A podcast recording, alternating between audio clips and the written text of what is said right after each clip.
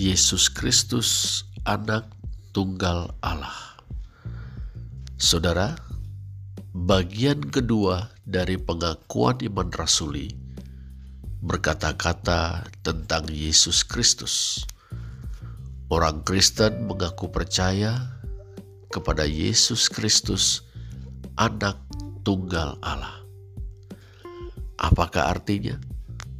Pertama, Nama Yesus merujuk pada seorang manusia yang benar-benar pernah ada di dalam sejarah. Meski Yesus dilahirkan di Bethlehem, masyarakat menyebutnya Yesus dari Nazaret atau Yesus orang Nazaret.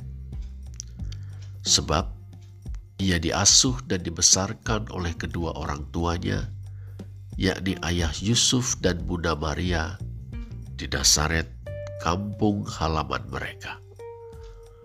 Orang-orang Nasaret sendiri mengenal Yesus sebagai seorang anak tukang kayu yang juga berprofesi sebagai tukang kayu. Terbilang lama Yesus menekuni pekerjaan tersebut. Sebab sebagai anak tertua, ia harus memenuhi kebutuhan ibu dan saudara-saudara sepupunya setelah Yusuf sang ayah meninggal dunia. Ia tahu betul artinya cucuran keringat untuk beroleh sesuap nasi bagi dirinya, ibu, dan saudara-saudaranya. Saat berumur 30 tahun, yakni ketika saudara-saudaranya sudah mandiri, ia memutuskan untuk melaksanakan misi Allah mewartakan kerajaan Allah. Yesus sungguh-sungguh manusia, seperti halnya kita.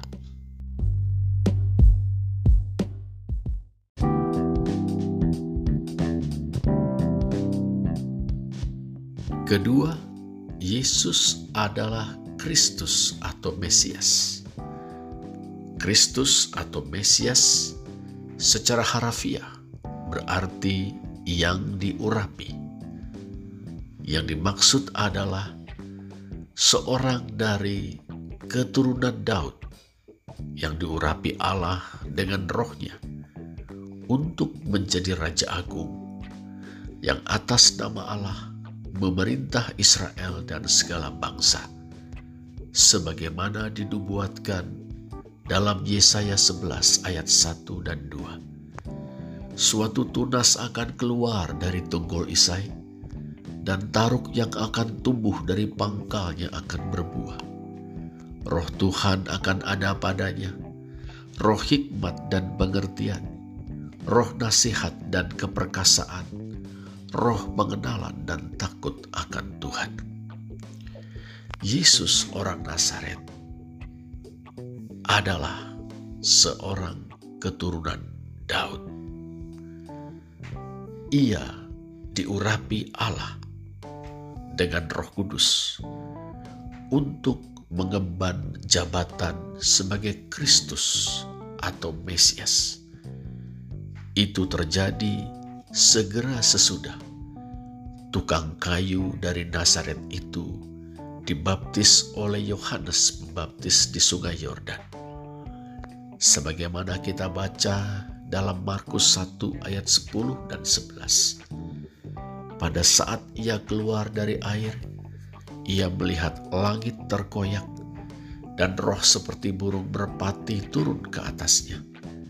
Lalu terdengarlah suara dari sorga, Engkaulah anakku yang kukasihi, kepadamulah aku berkenan. Memang sebelum menjalankan kekuasaannya sebagai raja. Yesus harus melayani sebagai Evet Adonai atau hamba Tuhan yang memuncak dalam penderitaan dan kematiannya di kayu salib sebagai tebusan bagi banyak orang. Melalui kebangkitannya dari antara orang mati, Sang Mesias dikukuhkan Allah Allah mengaruniakan kepadanya segala kuasa di sorga dan di bumi. Melalui kenaikannya ke surga, Yesus bertahta sebagai Mesias untuk mewujudkan kehendak Allah di bumi seperti di surga.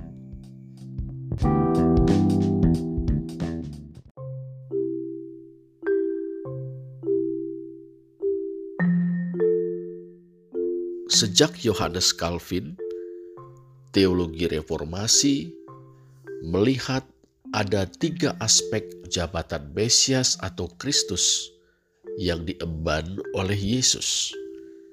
Ketiga aspek itu ialah aspek rajawi, aspek nabawi, dan aspek imamat. Pertama, aspek rajawi.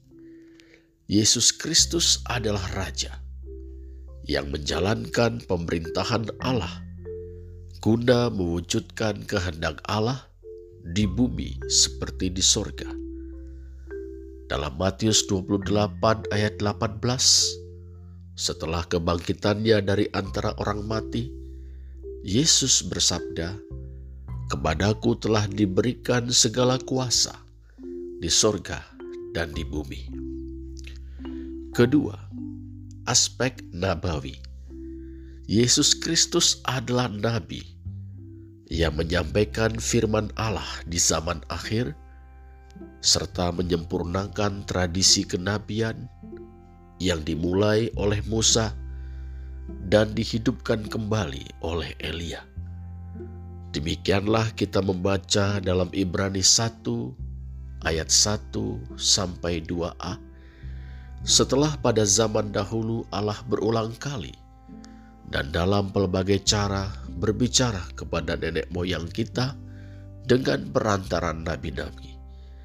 Maka pada zaman akhir ini, ia telah berbicara kepada kita dengan perantaraan anaknya yang telah ia tetapkan sebagai yang berhak menerima segala yang ada. Ketiga, aspek imamat. Yesus Kristus adalah imam besar perjanjian baru yang mempersembahkan dirinya sebagai kurban sempurna yang bernilai kekal satu kali untuk selamanya demi keselamatan kita. Sebagaimana kita baca dalam Ibrani 7 ayat 27 dan 28. Sebab imam besar yang demikianlah yang kita perlukan, yaitu yang saleh, tanpa salah, tanpa noda, yang terpisah dari orang-orang berdosa, dan lebih tinggi daripada tingkat-tingkat sorga, yang tidak seperti imam-imam besar lain, yang setiap hari harus mempersembahkan kurban untuk dosanya sendiri, dan sesudah itu barulah untuk dosa umatnya. Sebab hal itu telah dilakukannya satu kali untuk selama-lamanya ketika ia mempersembahkan dirinya sendiri sebagai korban.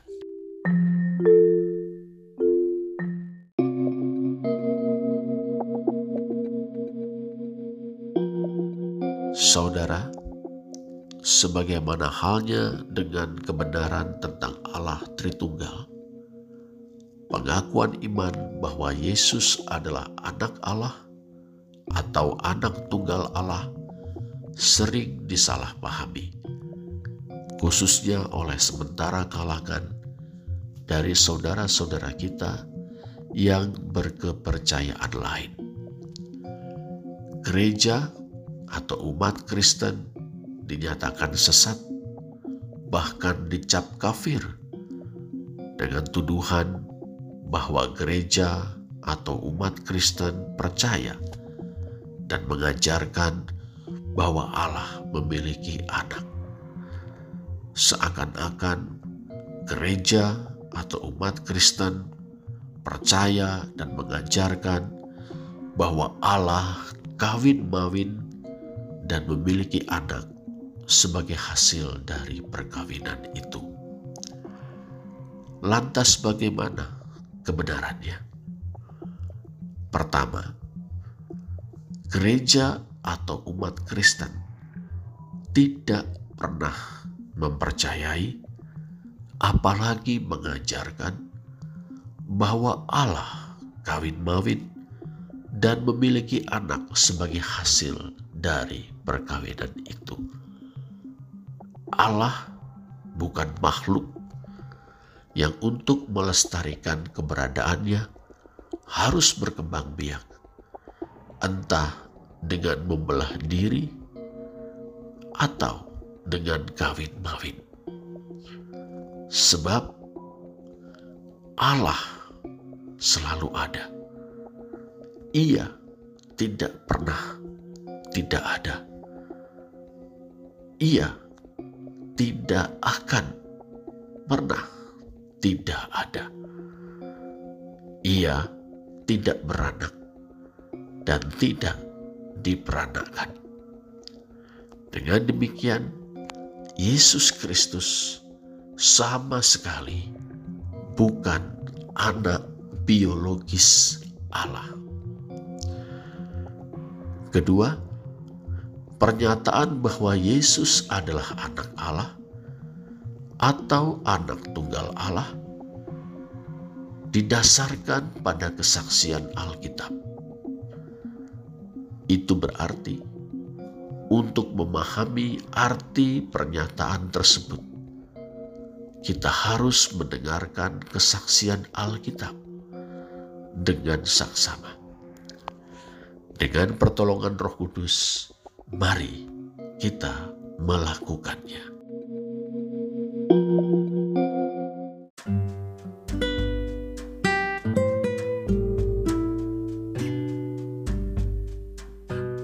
Apakah artinya pengakuan iman bahwa Yesus Kristus adalah Anak Allah?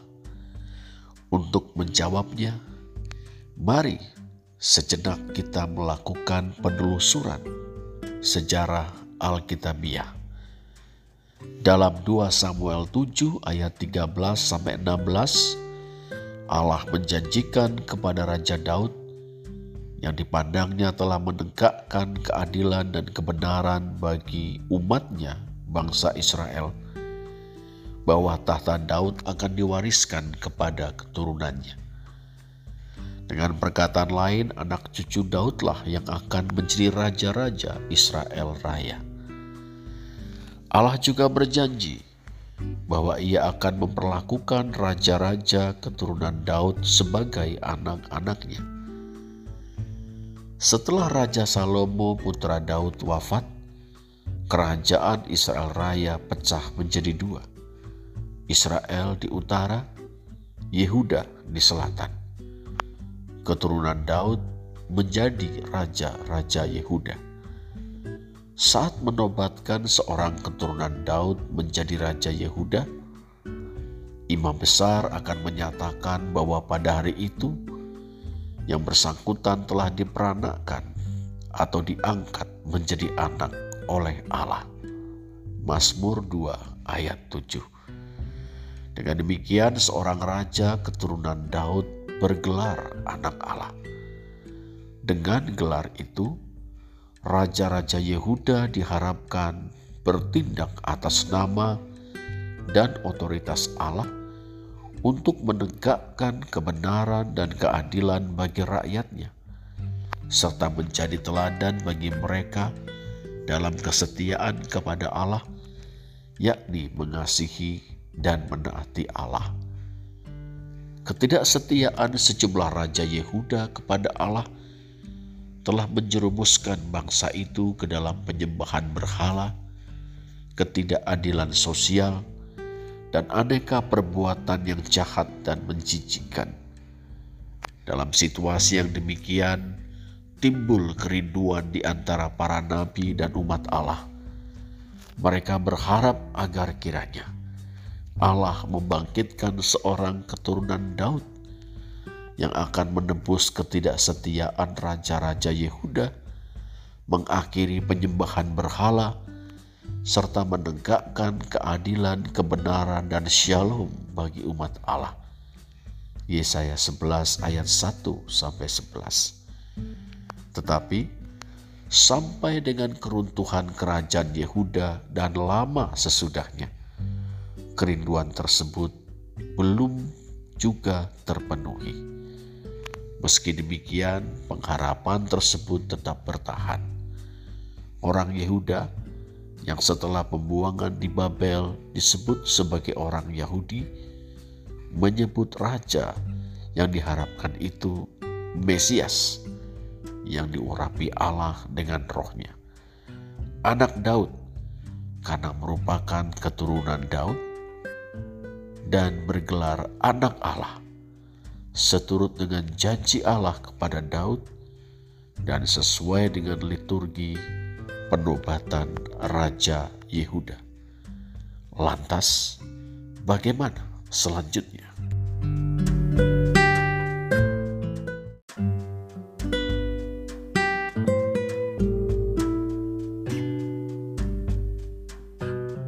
Seturut dengan kehendaknya, Allah menjawab kerinduan para nabi dan umatnya.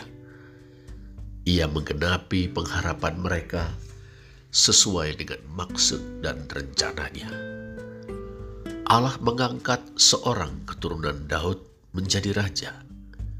Orang itu adalah ahli waris sejati tahta Daud yang akan memerintah seluruh Israel untuk selama-lamanya.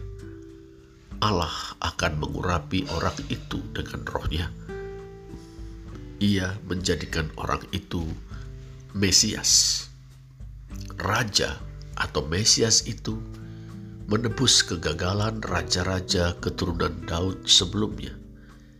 Ia setia kepada Allah, mengasihi Allah, dan taat sepenuhnya.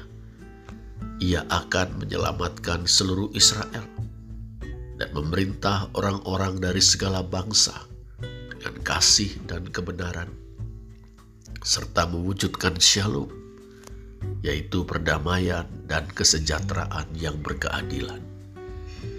Raja atau Mesias tersebut bergelar Anak Allah. Gelar itu menunjukkan bahwa Sang Mesias adalah keturunan Daud yang terbaik, yang mewakili Allah dalam menjalankan pemerintahan ilahi yang menyelamatkan dunia dan umat manusia serta mewujudkan kehendak Allah di bumi seperti di sorga. Keturunan Daud yang diangkat Allah menjadi Mesias itu adalah Yesus dari Nazaret yang dikandung dari roh Allah dan dilahirkan oleh anak darah Maria. Yesus dinobatkan Allah sebagai Mesias ia diurapi Allah dengan rohnya ketika ia dibaptis oleh Yohanes Pembaptis di sungai Yordan. Firman Allah, Engkaulah anak yang kukasihi, kepadamulah aku berkenan. Yesus dikukuhkan Allah sebagai Mesias melalui kebangkitannya dari antara orang mati. Setelah ia menempuh jalan penderitaan, yang memuncak dalam kematiannya di kayu salib demi kesetiaan kepada Allah dan kasih kepada manusia yang berdosa dan menjadi korban dosa. Segala kuasa di sorga dan di bumi telah diberikan Allah kepada Yesus. Melalui kenaikannya ke sorga, Yesus bertahta sebagai Mesias dengan duduk di sebelah kanan Allah, Yesus menjalankan kekuasaannya sebagai Mesias. Segala penguasa di seantero semesta ada di bawah kekuasaannya. Dalam nama Yesus, Injil tentang pertobatan dan pengampunan dosa diberitakan di seluruh dunia melalui gerejanya yang diberdayakan oleh rohnya. Jadi, mengaku beriman bahwa Yesus adalah anak Allah berarti mengaku percaya bahwa Yesus adalah Mesias, raja terbaik dari keturunan Daud yang diurapi Allah dengan rohnya.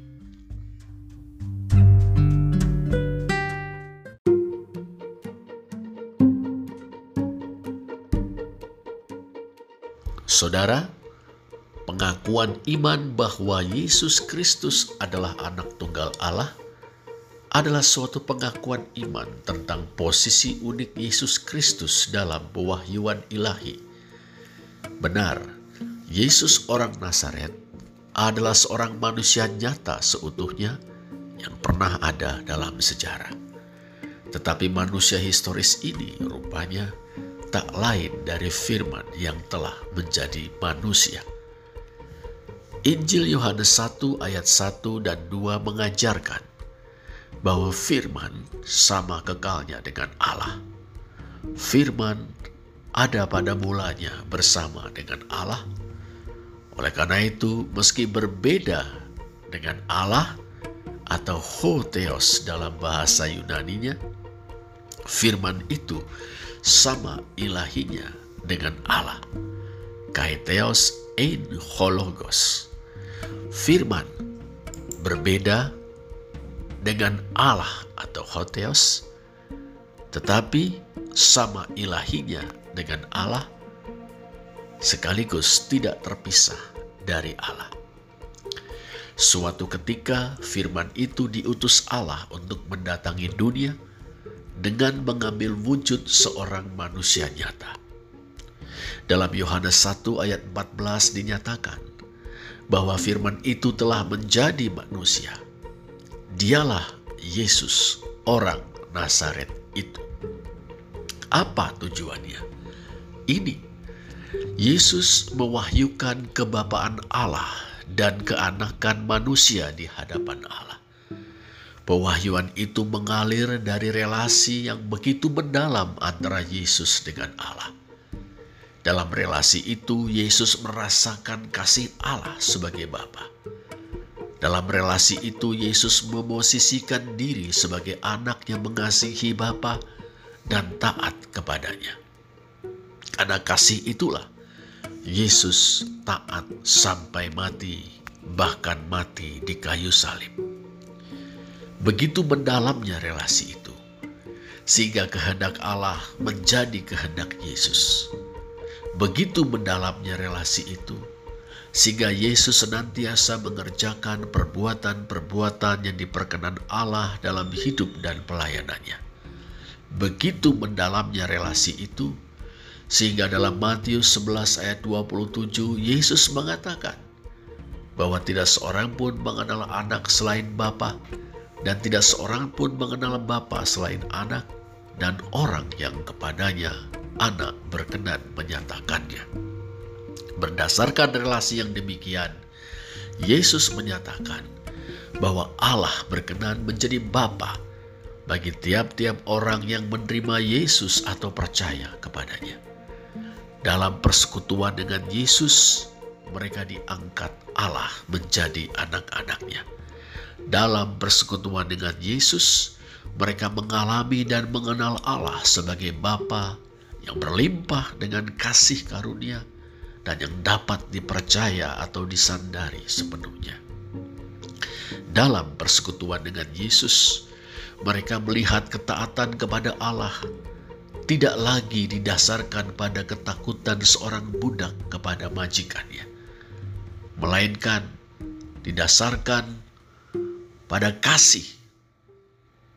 Mereka mengasihi Bapa yang telah dan senantiasa mengasihi mereka.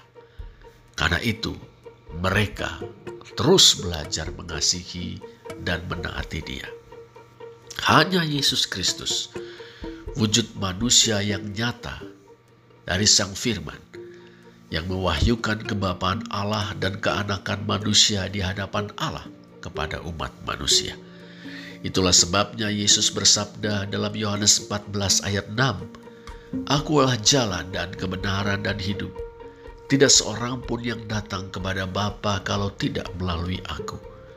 Dan dalam Yohanes 1 ayat 18 kita membaca, Tidak seorang pun yang pernah melihat Allah, tetapi anak tunggal Allah yang berada di pangkuan Bapa, dialah yang menyatakannya.